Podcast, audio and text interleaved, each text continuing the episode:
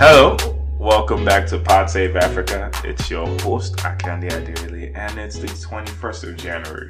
We're here to bring the news back to you guys, and um, I'm here with two of my longtime running co-hosts, Onyekon and Ife. Guys, say hi. Hi guys. Hello. Don't be shy. Good, good. well, well, we're gonna get started with um, the stories of today. Um, there a lot has happened this past two weeks, and it's been popping. So, Ife, how about you bring us into it? Yes, sir, I shall. Um, so to start off, um, Cape Town is 90 days away from running out of water. Um, after three years of unprecedented drought, um, the South African city of Cape Town has less than 90 days worth of water in its reservoirs, uh, putting it on track to be the first major city in the world to run out of water, um, unless residents drastically cut down on daily use. Um, the metropolis of 4 million will soon run dry. Um, the exact date that this will happen is April 22nd. Hey, that's Um, right after your residents will have to. I'm sorry? That- That's right after Onyekon's birthday. Right. I'm sorry. Yes, that's my awkward, birthday, April 21st. Awkward. It's awkward. Um, yeah, it's really awkward. Um, residents will have to go to one of um, 200 municipal uh, water points throughout the city where they can collect a maximum of 25 liters of gallon, um, 25 liters of water a day. Five liters of Um, are, I know, right? Um, yeah. I've had a long weekend. That's fine.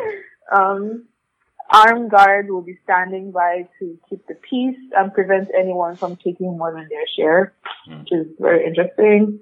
Um, the, the city has capped household water usage at 87 liters um, per day, per person per day, and for most homes that means keeping showers under two minutes, um, no water in the garden or washing the car, refraining from flushing the toilet ab- um, unless absolutely necessary, recycling bathing water um, where possible, and severely limiting dishwasher and washing machine use. Um, city planners have long pointed out that Cape Town's water capacity hasn't kept up with population growth, which has nearly doubled over the past 20 years. Um, still, a three-year drought on this scale is a once a millennium event, Yep. um, and even this planned water system would have taken a hit under current conditions Hey. in other parts of the world, apparently. Yep, yep, yep. So, yeah, climate change is real. It's coming. Yeah. No water. Um, we did talk about this yeah, we um, did. a few months Yeah. ago. Yeah, Um, we so kept, Yeah, I we was kept going the to streets say. informed. We, we, we told them. About yeah. so this is basically just like an update. Um, it's Mhm. still happening. Um, still in April. Not much has changed. Um, but it's just a little scary that you know there's there's literally a countdown to this now. It's, Yeah. it's 90 days away. Um, at the time we got this story, so it's even less than now. So yeah. I don't know. And I'm even like, I mean, I have so many questions. So, what if I don't want to shower, but I really, really want to wash my car? Can I like repurpose the water for my shower for my car? Or Please, you don't want to shower. These these are- are these are important questions to ask. Okay, yeah, you the whip has to look fly, guys. Shit, what do you mean? Like, are you, like, are you serious? These are key important questions. What do you mean? Honestly, You know Um, what I, I find funny. I'm What- sorry. Yes. Continue, Ife.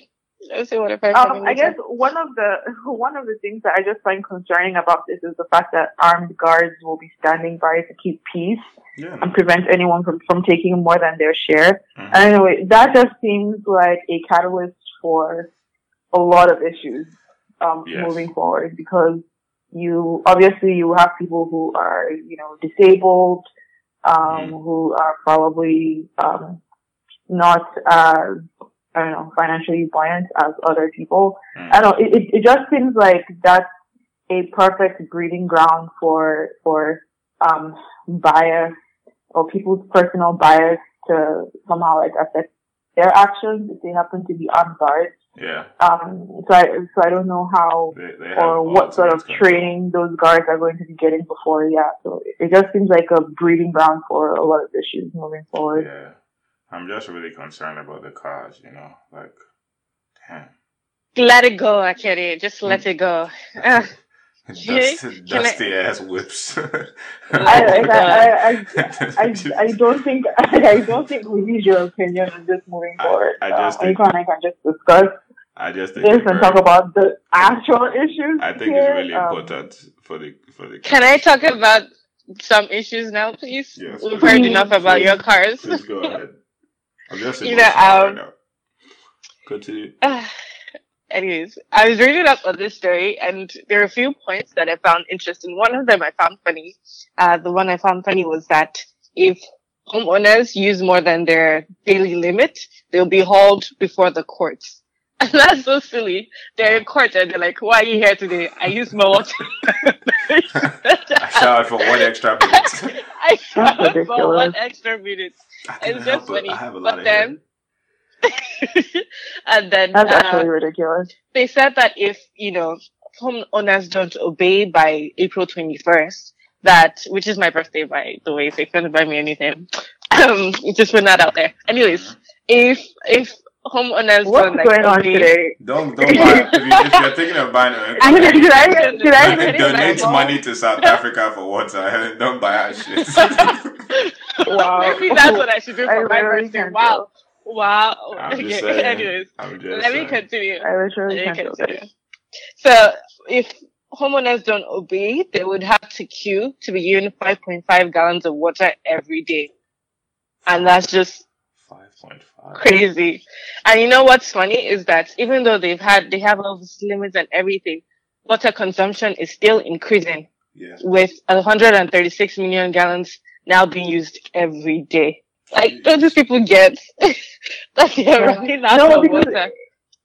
It's just one of those things where like you you sort of have to put yourself in the position of um the people People, yeah. living Mhm. in this situation. Like for instance, um my cousin has twin babies, um who just turned one yesterday by the way. It was a really cute party. Hey. Um no Happy birthday! Yo, we're- um, no, but yeah, so my cousin has two kids, um, living in, you know, their home or whatever. Obviously, that adds to what their water consumption is because you have more clothes to wash, you have things that need to be done that you, like, you literally can't use water, like, you literally cannot not use water for most of the things that you do right. just being in the house. Mm. So I I don't know if this was like thought out properly. Mm. Um maybe if some of these um maybe if some of these things were put into place maybe five years Ago, yeah. towards the time, um some difference may have been made. But right now it just seems like they're trying to do all the all these like last minute changes, all these last minute like you And- know rules and and- regulations to yeah. ensure that what but it's still going like they're still going to run out of water. Like Yeah. that's that's not going to change. And, and I think that so there are a bunch of fascinating things to pay attention to. So first of all, they couldn't have predicted the drought. Fair, but you're right. They should have had something with relations to water management like LA has because they know that they're generally susceptible. However, this city is also by the sea. Like Cape Town is yeah. Atlantic. Yeah, just so you remember the the location. So maybe that a long time ago they should have repurposed some other tasks towards seawater as opposed to freshwater. Um, now salt Yeah. is salt is the devil. So if you wash your car with salt a lot, your car's gonna rust.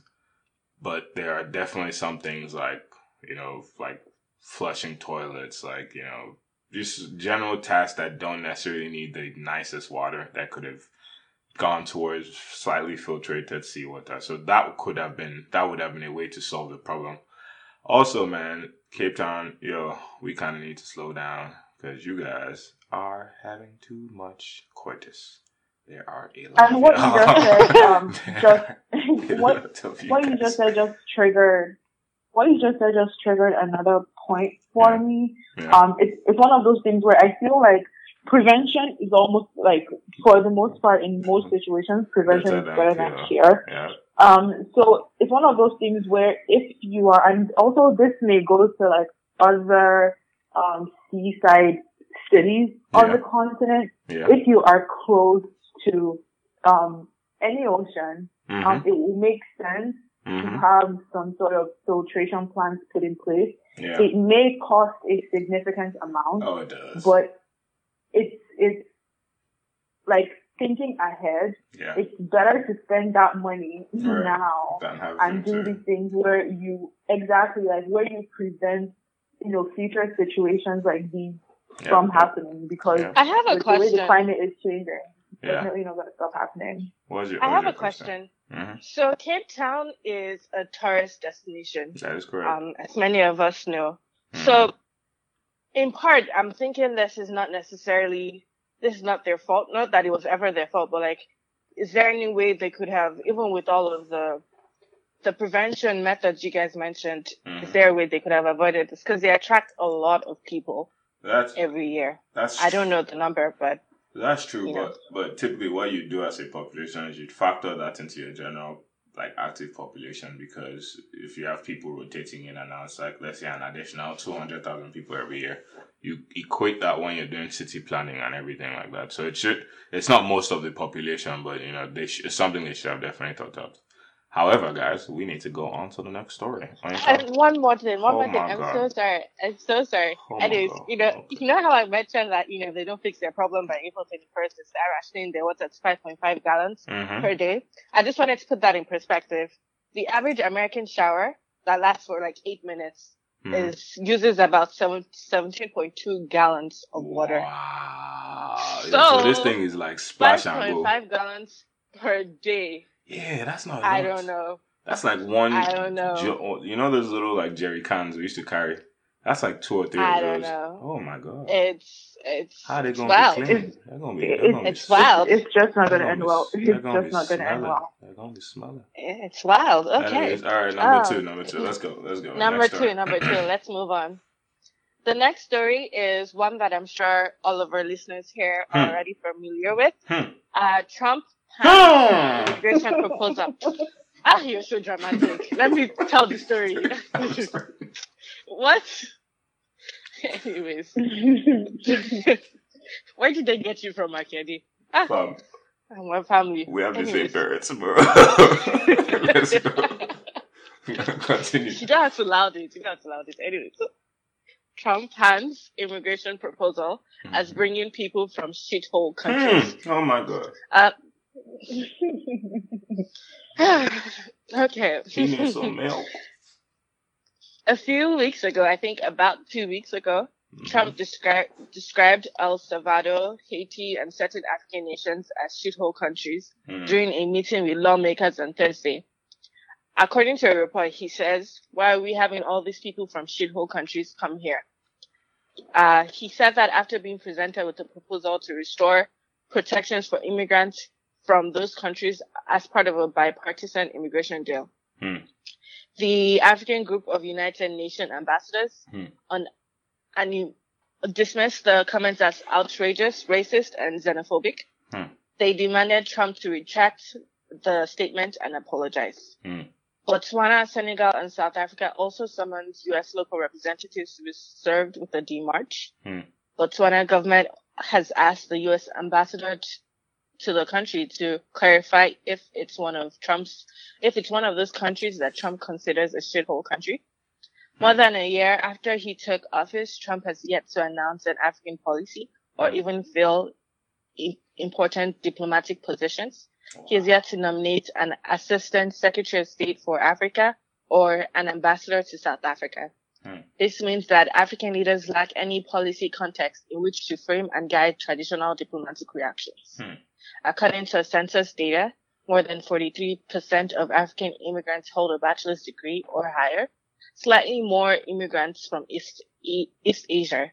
Um, for example, Nigerian immigrants are especially educated with almost two thirds holding college degrees. Oh. Um, So, yeah. I- first things first. Trump being Trump, Trump, Trump, trumping. should, Trump should not come to the mainland. Never. He can get it. We'll organize boys for him. He's left. Trump trumping. Uh, so, so, so this one has Oh a God. lot of. So first of all, guys, we actually had a poll on this comments. Um, and the vast majority of people who responded to that come to the poll actually felt that Trump was racist. The options were that it's not a big deal. The other option was that um, it was just a little insensitive. Um, and some people were, in fact, a more surprising amount of number also like, yeah, it's kind of true, so whatever. So there was that whole battle. However, despite whether or not there's any fact of you know what exactly shithole means, whether you know some some countries are, are should be classified in that way. Like, who, what do you think gives you know how can the president or effectively the leader of the free world section out a set of countries um, and say that they're shithole? And even before beyond that, the context is that he didn't just say they were shithole. He was saying that why can't we have people from other countries? And there's a noticeable difference between the countries he wanted. He wanted Scandinavian countries. He didn't want African or Haitian countries, exclusively black countries as far as I'm concerned. So my guy was essentially saying that why can't we have white immigrants instead of black immigrants? And that is thoroughly unfortunate as a statement. Not just because African immigrants perform very well, but just because it's a wrong way. It's just wrong. It is the systematization of racism. This is what systematic racism starts to look like because policies will be put into place that reflect those sentiments, that stop a significant immigrant population or pipeline from African countries to the United States. So you start to see just only, you know, people from Norwegian countries but you know, it's it's just thoroughly unfortunate. But that I think is a bigger deal than even just the word he said about being a shithole. You know, the guy, this guy is way out of pocket all, all the time, consistently. I'm not surprised about that. But it's if it's a, it's what it reflects in policy that is the concern. So, guys, like first of all, yeah. first of all, no one from Norway wants to come here. Yeah, it's kind no of. No one from Norway wants to come to the United States because they have universal health care. True. Um, they have very good education. True. Um, the Republican argument, and I guess there is sort of, um, there are two ways you could look at this, right? Mm. You could look at this from um, the view of an African mm-hmm. who is living in an African country, mm. um, seeing Trump say, oh, some African countries or African countries are shitholes. Mm. To them, they're like, you know, yes, he's right. Things aren't working. Mm. Um, our government is not doing what they're supposed to be doing. Right. Um, we have no policies or we have policies that are not being put into effect. Hmm. Um, that is the argument, right? And that is a very valid argument.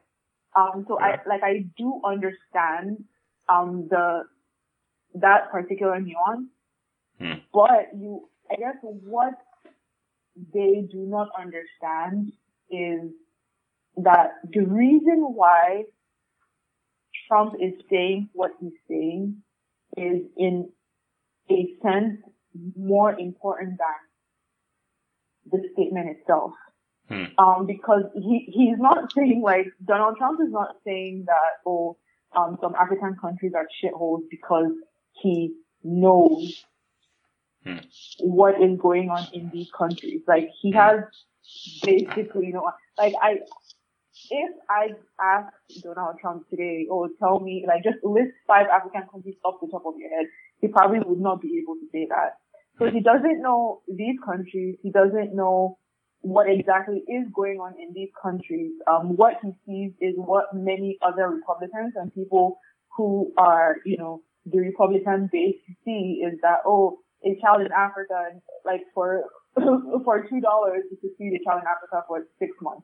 That is basically what Trump knows about the continent of Africa. So when he says things like, oh, why are we accepting people from these shithole countries? He is not saying that, oh, why do we have, you know, Nigerians or why do we have people from other countries who have these advanced degrees and who are not taking jobs away from people in coal countries. Um, he, like, there, that correlation and that line of sense is basically not there for them. Mm-hmm. So, it, I don't want to say it hurts the argument when people from African countries say that, oh, Trump is right because right. they are operating in a different, like in a completely different mindset for yeah. the most part. So we cannot necessarily hold that against them, but it doesn't help the argument either because Trump saying what he is saying is saying mm-hmm. that just because he sees you, you are black, so therefore everything that you come from or everything that has to do with you is mm-hmm. shit and is not worth anything. Mm-hmm. So that is the context in which he's making that argument. And what he said is exactly right. What that, you know, delves into or like what that leads into is policy that basically hurts people mm-hmm. and is just another form of systemic racism. Hmm. Yeah. I wanted to add to that. That's exactly what I was going to say. That the statement in itself is not a baseless statement. It's not just, oh, these, these are shithole countries. It's more, yeah. it's, it's, it's, just, it's not just a pass by racist statement. It's something that is attached to an action. For instance, in November, the Trump administration rescinded deportation protections granted to nearly 6,000 Haitians after mm. the hmm. 2010 earthquake.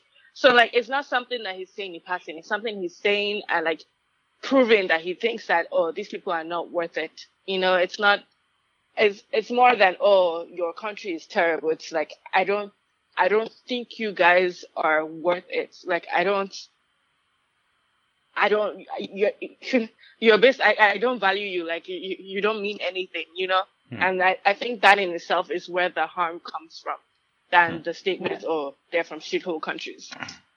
Yeah, and another thing I'll just like to add to that is I know we were actually um, talking about this in our in our group chat, but I feel like it's one thing I I don't necessarily agree with that mindset of oh it's just Trump being Trump or you know like mm. this is Trumpism and like this is what Trumpism is. Because at the end of the day, regardless of who the president of the United States is, whether it's you know Bush or Obama or Trump or, you know, like the big bird, like regardless of who sits in the office of, you know, the president, mm-hmm. when the president says something, essentially America is saying something. Like in the eyes of the world. So it's it's not just a oh Trump is saying something because you know that's Trump and that's what he does. Mm-hmm. When he says something, like if he says something, if he tweets something, like these are presidential statements. These yeah. are statements that even whether the people who work in his office agree with him or not, right. this is what the president stands for. Yeah. And this is what the United States stands for. That is his political so when stance. he says, exactly. So when he says something like, oh, these countries are shithole countries, mm-hmm. those words have meaning and they have effect in the eyes of the world. It's not just oh, Trump saying Trump, oh, he's a mad person, or oh, let's just not, you know, like we can't take into stock what the president says. You yeah. as an individual may not take stock into what the president says, but it reflects on the global stage. Hmm. All right, guys, uh, let me take us into the next story, past Trump into uh, something else. So, the Ethiopian Prime Minister is going to be visiting Egypt to discuss bilateral issues. Now, this topic heading might sound a little boring. Hmm what's really going on. Who cares about these bilateral issues? But yo, it is popping off. So let me hit you with the straight facts. First of all, Ethiopia has Ethiopia started building a dam on the Blue Nile River in 2011. It's a hydroelectric dam. They're trying to get electricity. They're trying to boost their economy. La di da di da. However, the Blue Nile River feeds into the Nile River. So Egypt is like, yo, you can't be out here cutting off our water supply. You can't out here be out here draining us because, you know, Egypt's agricultural sector is already kind of struggling from water shortages. So they've been saying they're pretty much opposed to the idea. And then the third person, the third country in this whole trifecta is Sudan. Sudan was like, initially, first of all, initially Sudan was opposed to it, but somehow, for some reason in 2013, they got on board. They're like, all right, you know, we bet, you know, this whole thing is going to positively affect affect all of us. This new dam is going to positively affect all of us. But effectively, uh, Ethiopia and you know and Egypt have been kind of going back and forth on on it.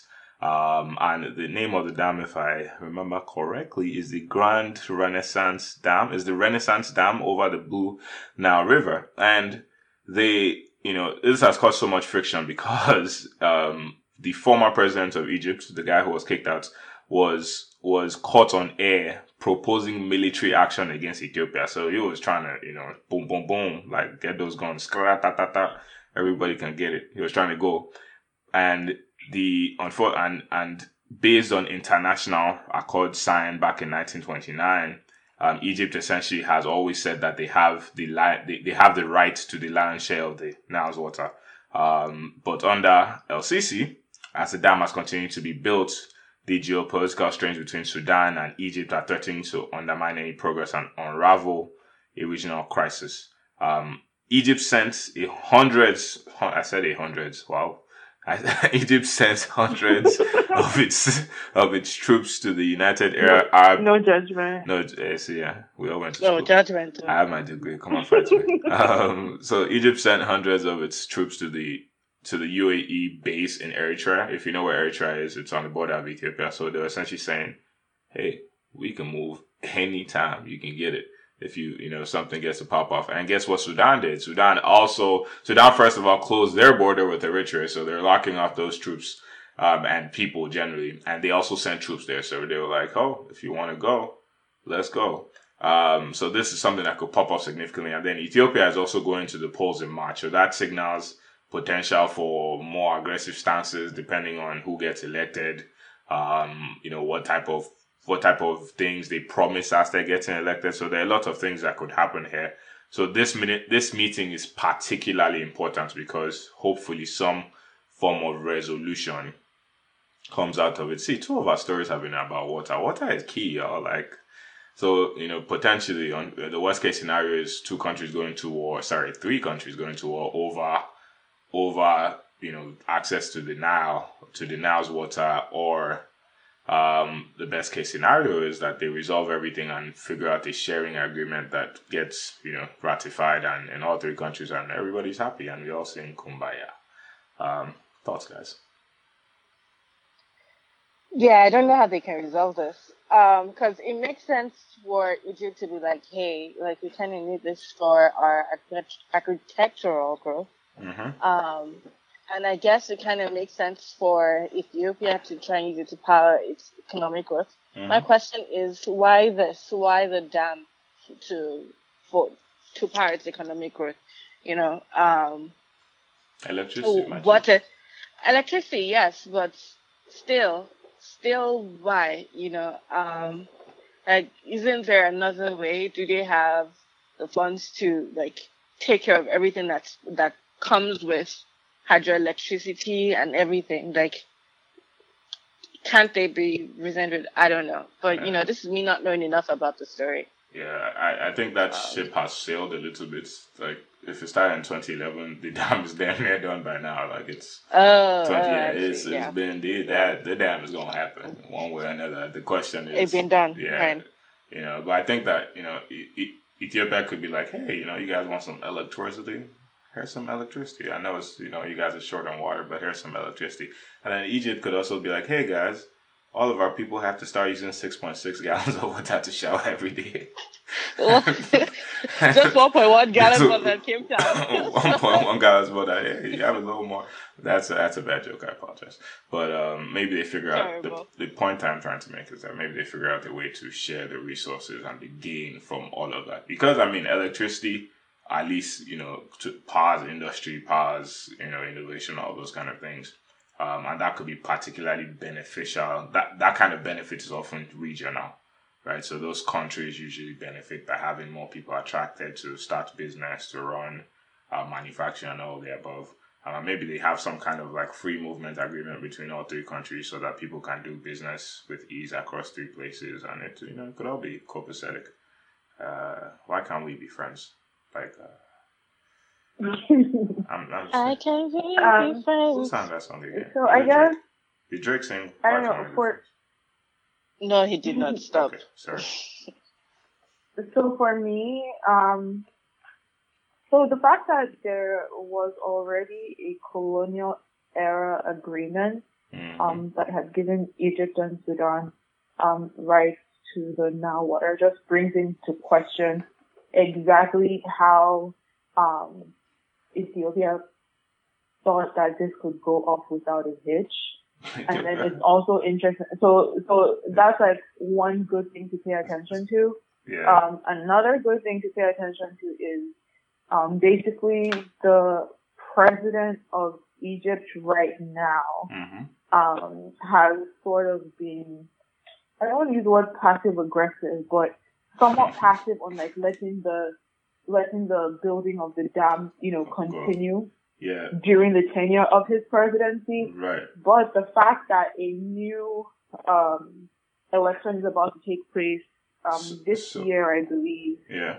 Um, calls into question this story in general. Right. Because it just seems like one of those things where we've seen over and over again where, you know, um, a situation is, you know, being treated in like a lackluster fashion. Yeah. And then once time comes for people to like start voting, it's like they start hitting on up. those points that like trigger, yeah, like yeah. start hitting on those points that like trigger the population to, you know, either be angry or favor one party over yeah. another or people one party over another. Oh. So it's it's just a very questionable story. Um, mm. but all in all, I hope that they are able to resolve it in diplomatic fashion where they don't have to you know, go to war because we've seen time and time again that, you know, all that it never works so, from from that is just so if I were to if I were to add some context to the first point you brought up, um, it's a colonial uh, uh, era agreement, but remember,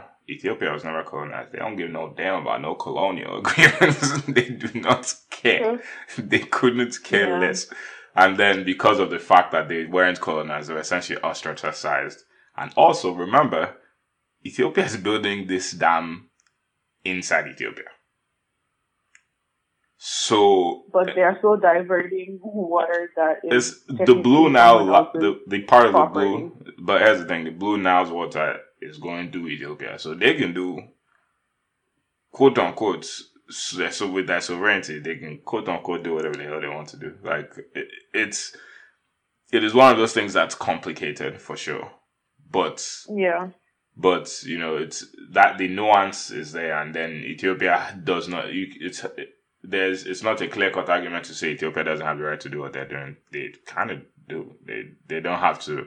Um, so you know if if hopefully they don't take the stance that I just took, and they, everybody's you know copacetic and we all figure it out, but um, those are just some additional yeah, things. I mean, God bless. I hope they figure it out because at the end of the day, if they don't, the only people who are going to get hurt are the civilians. That like, is the true. people who are in offices like signing papers and like declaring wars. Yeah. Um, most often than not, do not have to be, you know, on the front line of that war. Yeah. Um, so to me, it just seems like this is yet another, you know, election tactic to sort of be like, hey, you know, we're like fighting for you guys and we want yeah, you guys to have yeah, jobs and all of that. And yeah, everything just mm-hmm. falls to shit. But you know, we'll, we'll see. Hopefully, it plays out. To, I think, moving on. Yes, moving on. Skiddy. Go ahead. Answer your turn. Oh, is that me? Nah. oh, okay. Me. This is my nose my, it's my, yeah, it's my. Are you being rude right now? Like, like, like, are you, like, are you, like, are you throwing shade? Who, who said, who said that? Guess it together. Who said that? Who? Guess it together. um, so the next story is, um, basically Africans still can travel anywhere. Um, so the annual, um, Henley Passport Index, um, mm-hmm. released on January 9th showed an overall decline in strength of African passports compared to other countries mm. um, sorry, other continents. Um, the strongest African passport belongs to the Seychelles, um, with uh, Mauritius and South Africa ranked second and third. Mm. Um, Seychelles climbed 17 places and Mauritius 16 places. Mm. Um, and that is largely due to being the only African countries that have a visa waiver agreement with the Schengen area, mm. um, according to Henley. Um, so apart from the bottom ranked countries, most Africans can travel to fewer than 100 countries without a visa. Um, for example, Nigerians may only travel to 46 countries without a visa, um, while Moroccans are slightly better off at 61 countries. Um, Nigeria is the biggest faller over the decade, losing 22 spots, um, followed by Sierra Leone and Libya, um, which dropped 20 and 18 places respectively. Um, in the last two years, um, the Republic of Benin, um, Ghana, and Kenya dropped visa requirements for African travelers, while Rwanda became a visa-free country. So, So, guys, what are your thoughts? I think that I don't know where that British accent is. I didn't know that we could travel to a whole 46 countries without a visa. Right? That's I was exciting like, news, guys. don't know. I know there's supposed to be a sad story, but yo, where they at though? I did not know. Like, I can Wow. go places. As wow. a Like, 46? That's what- Who's that? What? That's so, okay. Wow. okay. So, but but I think the, the Fun issue. times, fun yeah, times. Yeah, let's let's. But but relative relativity is, is just I guess the issue here that we can travel to far fewer places than perhaps a Canadian or an American can. Um, and these things are always agreements between often agreements between two countries. Some countries require um, you know, visas for certain countries, where some countries don't. You know, it, it's always a two way thing. Um, usually for a lot of countries, the freedom, especially when you're developing countries, the freedom of access to your country is an indicator of willingness to of ease of doing business. Um, so Rwanda made it made that move so that people could come and become uh business owners, run enterprises in their country because that's what they need. So it's a particularly good move for them, especially if they don't have any crisis around them or security is good and everything like that. Um, Ghana, Kenya have Mm. done the same for African travelers because um, they want Africans to come and build within their countries. They want Africans to be able to do business. And how this manifests is that, okay, let's say a company is trying to get a client in another country. If it's that much easier to access that client, you're more willing to want to do business with them. So things like that are, are particularly important. And I think that's a nice takeaway. Um, Nigerians being able to access 46 countries. I'm mad about that, but maybe it could be more, and that would be great. And it's unfortunate that we've fallen so far because that's probably an indication of perhaps it being harder for us to do business. Maybe our international reputation is not getting better. Um, so Yeah. you know, th- those are those are that's those are the indicators there. Um, but hey, man, forty six whole countries. I have a question. Yes. Did you ever ever hear of that African all African passport thing? Yeah. Whatever happened to that? I heard that the AU was going to release an all African passport. Isn't that supposed to like It's, help us get access to every African country? it's still You know, I know. I heard it's already Honestly, been I didn't released. pay. Yeah. yeah. I didn't pay like too much attention to that. So like, I actually have no idea. I- Um, but honestly, for this passport story, I, I like, I just don't think that there's that much to say about it. I mean, at the end Yeah. of the day, I don't think that you know discussion or you know anything else could really improve.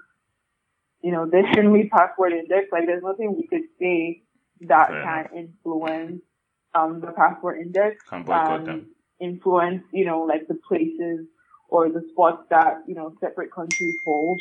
Um, Mhm. but I think it's definitely interesting that you brought up that, um, that topic on how, um, this basically, like how this, um, I guess transfers into the real world to Mhm.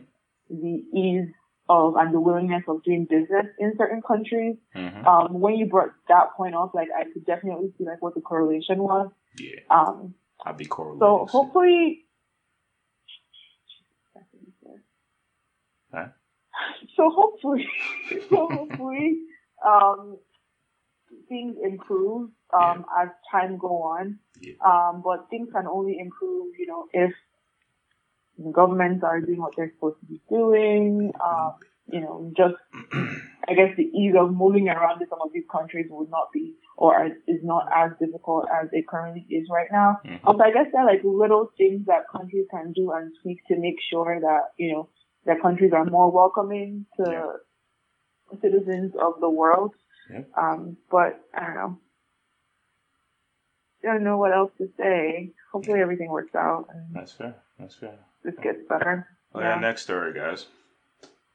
Next story. Let's do it. First of all, I like to say, like, why is this so much bad news? Like, ah, for once, I'd like to see just a good, positive headline. And, you know, I guess it's not by mouth, it's not by saying, but I'm just so stressed, stressed about, you know, the, the news, stressed. I'm not stressed, I'm stressed about the news that I'm seeing, you let's know. Get, let's get to it. Um, yeah, yeah, yeah. So let me speak, Akedi. Yeah. Um, Uganda is warning about crisis level blood shortage, Blood shortage. uh, shortage and it's putting lives at risk. no bloods. I'm sorry? I said no bloods. Only No, crips. no blood. Never mind. I'm so sorry. I just feel like you know what, like let's let's just let's just interject like a quick game. Um, in the middle, like in the middle of the show. Um, I can't. how about every time you have like a like just like a smart clip, you just don't say it. Oh, okay. You know what I mean? Like just I'm sorry. just like keep it to yeah, like I'm so sorry. on that, like, Someone on like, else. Please. wow, please you're continue. struggling. like for real though. Like Please What? continue, guys. We're running out of time. Okay. U- Uganda is grappling with a shor- uh, blood shortage and Mm-hmm. is putting lives at risk. The health ministry's blood bank, blood hospitals is practically empty. It Mhm. has only 150 units of, to meet the requirements on an average day in the city. Wow. National Safe Blood annually, but only collects 200,000 a year. Three on Monday. Uh, this is Monday. So this news that we got was from on the 16th. Uh, so they launched launched a nationwide countrywide blood collection drive, but an extra 7 billion shillings, which is 1.4 million, and to fund blood donation drives to get the service back on track for the next six months. Mm. Sarah Opendi, who is the state minister for health, said that the extra money has been requested from the Uganda government. Hmm. She's dismissed media reports that some patients have died. Odway, I'm going to guess that's how it's This- this- pronounced. this Health and Odway. policy. Dennis Fine, Odway. okay. So you just interrupted. I did. Said government priorities did not align with the needs of Ugandans. What the? That's, I'll let you guys talk. Uh, that's the point. she said what it is now. It's the government priorities. the government needs new priorities. That's all. That's. It's, it's, it's, you know, they need more. What? So their priority is not that they're, you know, that the people in their country live, that the people in their country get blood that they need. Yeah, but Dennis Dennis Odoe is not part of the government. He's essentially saying the government's ain't shit, pretty much. Does that make sense? Like Dennis Yeah, it is, is from he's essentially a consultant looking in and saying that hey the government doesn't Leaking, have right right, priorities. right. I thought he was being the voice of the No, government he's by not. saying like, oh, he's not part this is the their government. priorities. Mhm. um What are you guys' So- thoughts? I have no I think thoughts. you want to start, or should I start? Okay, I have no yeah, thoughts. I'll start. That's put it in your stuff. All right, so um, this is a very frustrating, or this was a very frustrating story to read. Uh-huh. Uh, that I don't understand how. Again, it's one of those things where, like, how do you already? if you were to go into, you know, like healthcare or like public continent, there's just way too much to go through. Hmm. But it's one of those things where this issue, and Uganda is not the only country where I've heard about stories or where I've heard stories about, you know, like blood shortage, Mhm. um, coming out from. Um, I've seen for many other cities where it's like, oh, lack of blood or Mhm. my sister is this particular blood type. If Mm. anyone else has, like, I don't feel like the government or the, the, the Ministry of Health in this case, an area that we usually have issues or we've had issues in the past, Mhm. unless the solutions that will ensure that this doesn't happen again. Mm. That's, that's, I guess, what should have done to Right. prevent this from happening. Yeah. Um, but I don't know. I feel African, um, and again, speaking about Nigeria in particular, because that is my my lived experience. Take your time. Um, but there there is this there is this idea of, I guess, superstition about donating blood. Hmm. Um, it seems to be something that you know people tend to shy away from or run away from or don't think that could be beneficial or could be necessary because there's like, you know, superstitious beliefs behind it. Um, but I think that's another thing that, you know, the government could work on. They could work on, you know, debunking, um, superstitions related to, you know, Donating blood donation. Mhm. Yeah. So Yeah. hopefully, hopefully this is something that they are able to um, proactively work on moving forward. Because Mhm. at this point, I don't know what the result could be, but hopefully moving forward, they're able to, you know, plan ahead better. Know. Okay. So next story. Um this one is was actually fairly big in Nigeria over the last couple of weeks. And this is not a story that's new. It's something that has kind of come in cycles every every year pretty much every time that uh, uh, herdsmen start moving around and this is the story of uh, Fulani herdsmen violence with uh, farmers in the southern belt of in the southern in the central belt of Nigeria um, states in Nigeria's middle belt have been rocked by attacks from uh, suspected, alleged Fulani herdsmen in a new wave of violence, which uh, stems primarily from uh, disputes over grazing areas for cattle. These guys are for them to eat food. Um, attacks in villages in Benue since the start of January have killed 73 people. Um, mass burials were, uh, were were done. There were a lot of photos that came out from them, and it is reaching a boiling point of total anarchy. Um, I think what they're trying to say is that both the people fighting against it and the people f- that are the herdsmen, of course, they're trying to kill each other. I mean, they're not they're not just trying to; they are killing each other. Um, they're scattering Nigeria's north. Somebody say climate change. Climate change. So climate change, unfortunately, has led to desertification of land. Um, and that's the best visual for desertification is imagine sand like and taking over areas that used to be fertile land suddenly become rainfall. Um, and that means that the places where those people could roam to graze for food before for their cows is reducing. Bears are not allowed anymore. And then farmers, of course, um, they own these farms. They're trying to protect their crops. Um, and then these lands, the, the cows are eating the food. Da da da da da. People have called on the some many senators over the the attacks. Um, while uh, uh, Honorable Aishatu Dibril, who is the uh, member representing Dukku Nafada Federal Consist- Constituency of Gombe State, has said that the herdsmen value the lives of their cows over their own lives. Um, we'll get into what exactly that means in, in, in a little bit.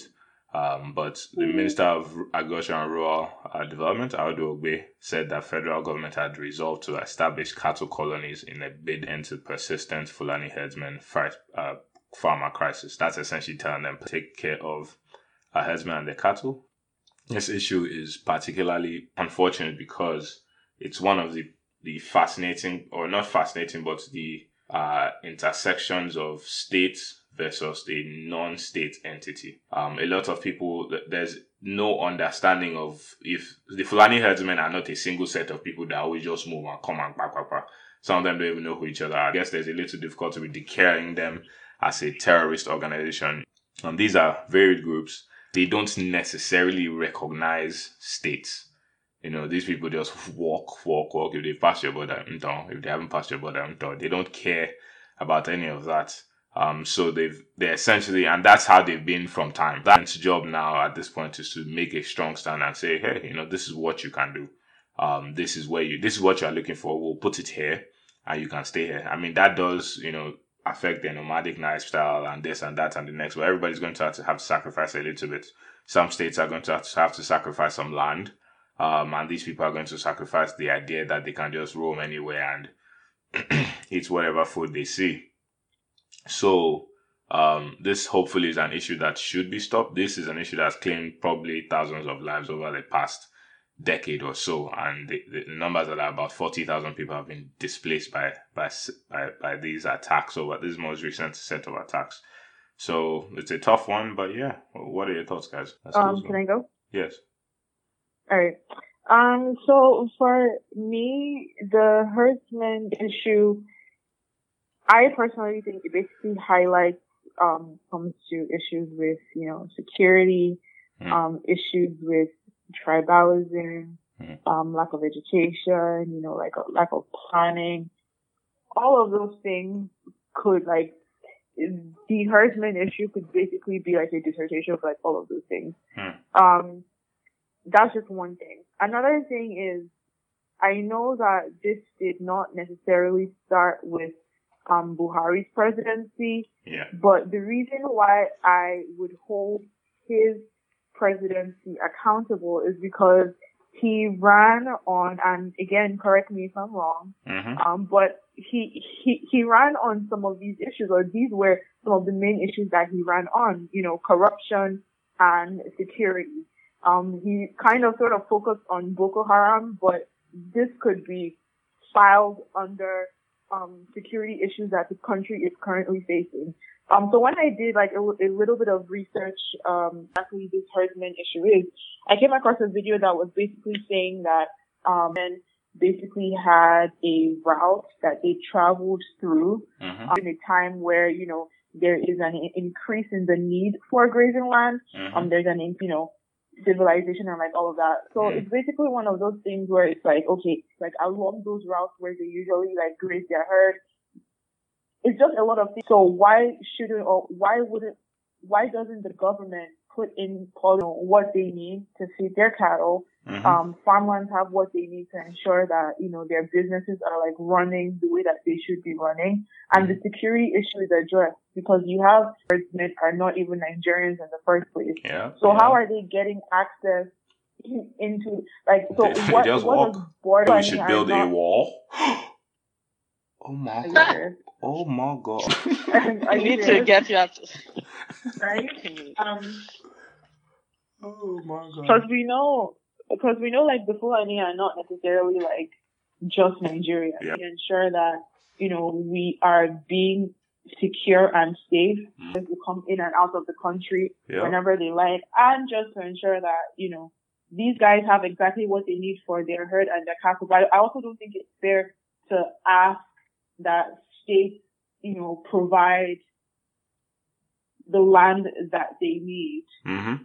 to feed their. I don't know. It's, it's just a very complicated situation. Like I don't know what the solution or what the short term solution is, Right. but I do see a lot of tribalism seeping into um, conversations and into the arguments that Right. oh this is what we should do or this is what they should do or an Igbo man cannot go to Zamfara to go and like demand Right. farmland, which is true, but the constitution of Nigeria basically says that anyone can, you know, own a business or like live or work anywhere, Anywhere, as long as they are not threatening, you Yeah. know, like the the the lives of other Nigerian citizens. So Yeah. I, I you know, it's a very complicated situation and story. It really is. Um. Okay. Onikon thoughts? Any Um, thoughts? all my thoughts basically mirror what Ife just said, so I Uh-huh. will not add any further thoughts Okay. on this. All right. So next story. If it's your turn again. Yes. Um, so Angola's president has fired the son of his predecessor as head of the Sovereign Wealth Fund. Mm-hmm. Um, Angola's president, I will not try to pronounce his name because I, cause I really cannot. mm-hmm. Um, but Angola's president has sacked the son of former president um, Jose.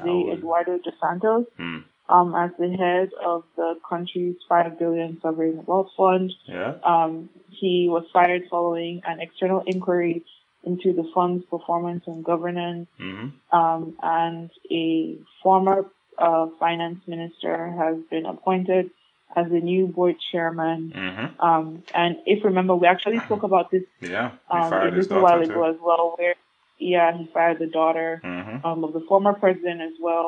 Um, TV channels with two other Dos Santos children. So Mhm. it's basically a fuck all Dos Santos people situation going on right now in Uh, You're all fired. How can somebody Very fire your whole family?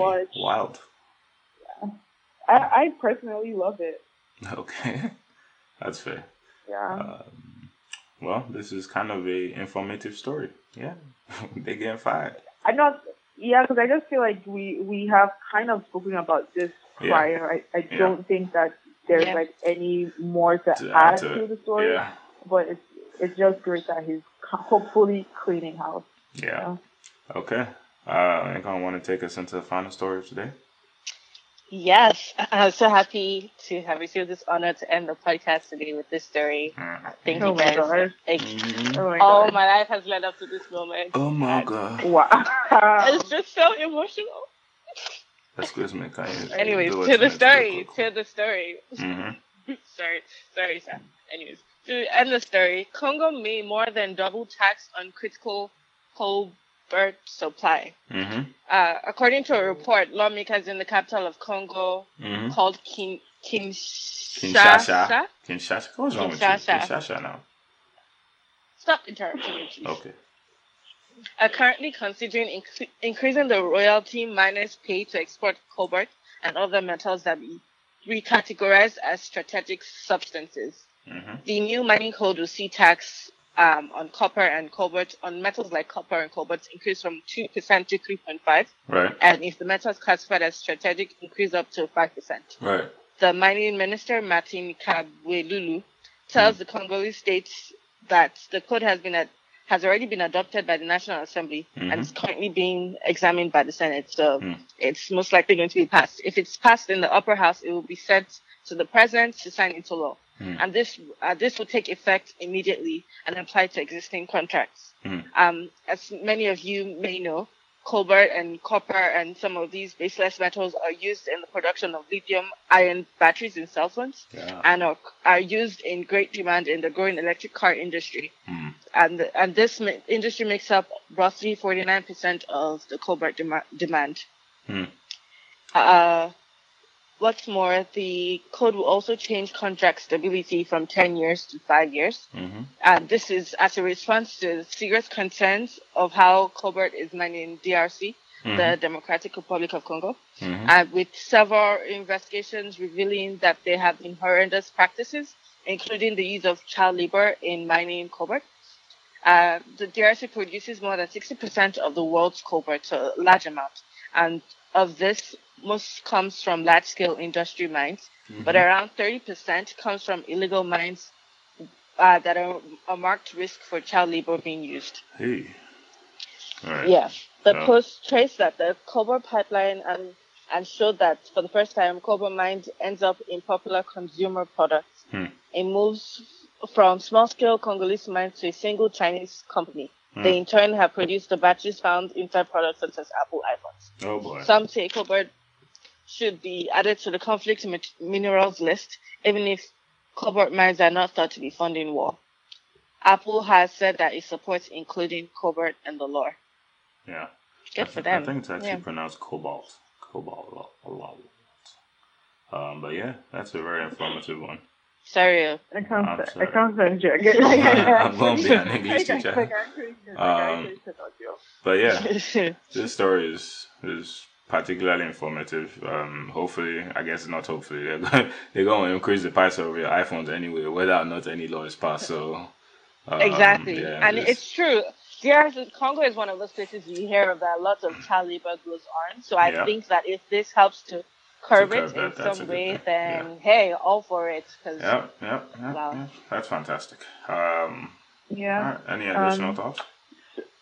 Yeah, so for this particular story, um, while I think it's great that they're demanding what they rightfully should Mm-hmm. um, for resources that they are providing and essentially powering, you know, the world with, Mm-hmm. um, I have concerns about where um, the actually ends up. mm Um, just doing some research, um, I saw that UNICEF in 2012 um, estimated that about 40,000 boys and girls yeah. um, mine. Yeah, so they mine. Um, they they are exposed, and you know other local communities are exposed to levels of toxic materials that Mm. appear to be linked to ailments that Mm. include that include uh, breathing problems, Right. birth defects. right. People like use hand tools to like dig um, for for these minerals. Mm. Local governments say that they they lack resources to address the problem. So it's one thing, and it's a great thing for them to demand what is their rightful share. Right. Um, but I just have questions about where the additional revenue will end up Hmm. and what is being done to ensure that child labor is being curbed and, you know, kids are basically being sent to school and giving um, a good education. And for people who have been affected Hmm. um, by by levels of toxic, tox, you know, I'm Toxicity. the Toxicity. yeah. but for people who are, who have been affected by these levels, like what is being done to ensure that you know they have good health care because they'll they'll get affected and they'll go back the next day because that's how they're able to feed their families, you know. Yeah. So it's one thing to like sign a paper; it's Mhm. another thing to actually like do things to ensure that you know people are living living um wholesome, healthy lives. Yeah. All right. Awesome. Um, I don't have any additional thoughts. Any final words, Uncle? Uh, for me, no. Okay. All right. Well, guys, thank you for listening in this week. It's been your host, Akande Adirele, uh, Ife as well, and Oinko. Um, guys, say bye one last time. Bye bye. Tweet us, Bye. Thank you for joining tweet us, guys. Tweet us, Tweet follow us. us, respond Yes, to our polls. Follow We're going to be putting more Tweet polls follow out. Um, Pod Save Africa, Pod with a zero. Yes, yes, Save yes. Africa on Twitter. Um, you can follow Save, not saves. Yep. Wait, what? Uh, Save, not saves. okay, save, save, saves, save, save. Yeah, Save. I know saves. It's save, not saves. now. Save, Now, yeah, save, correct. pod save. you. Sorry, Ah, sorry. I, I, I, I, I was so confused for a second. Uh, but yeah, guys, follow us, tweet But at thanks for hanging with us, guys. Thanks for hanging with us. We hope you've enjoyed this news and have a wonderful rest of your day. Bye.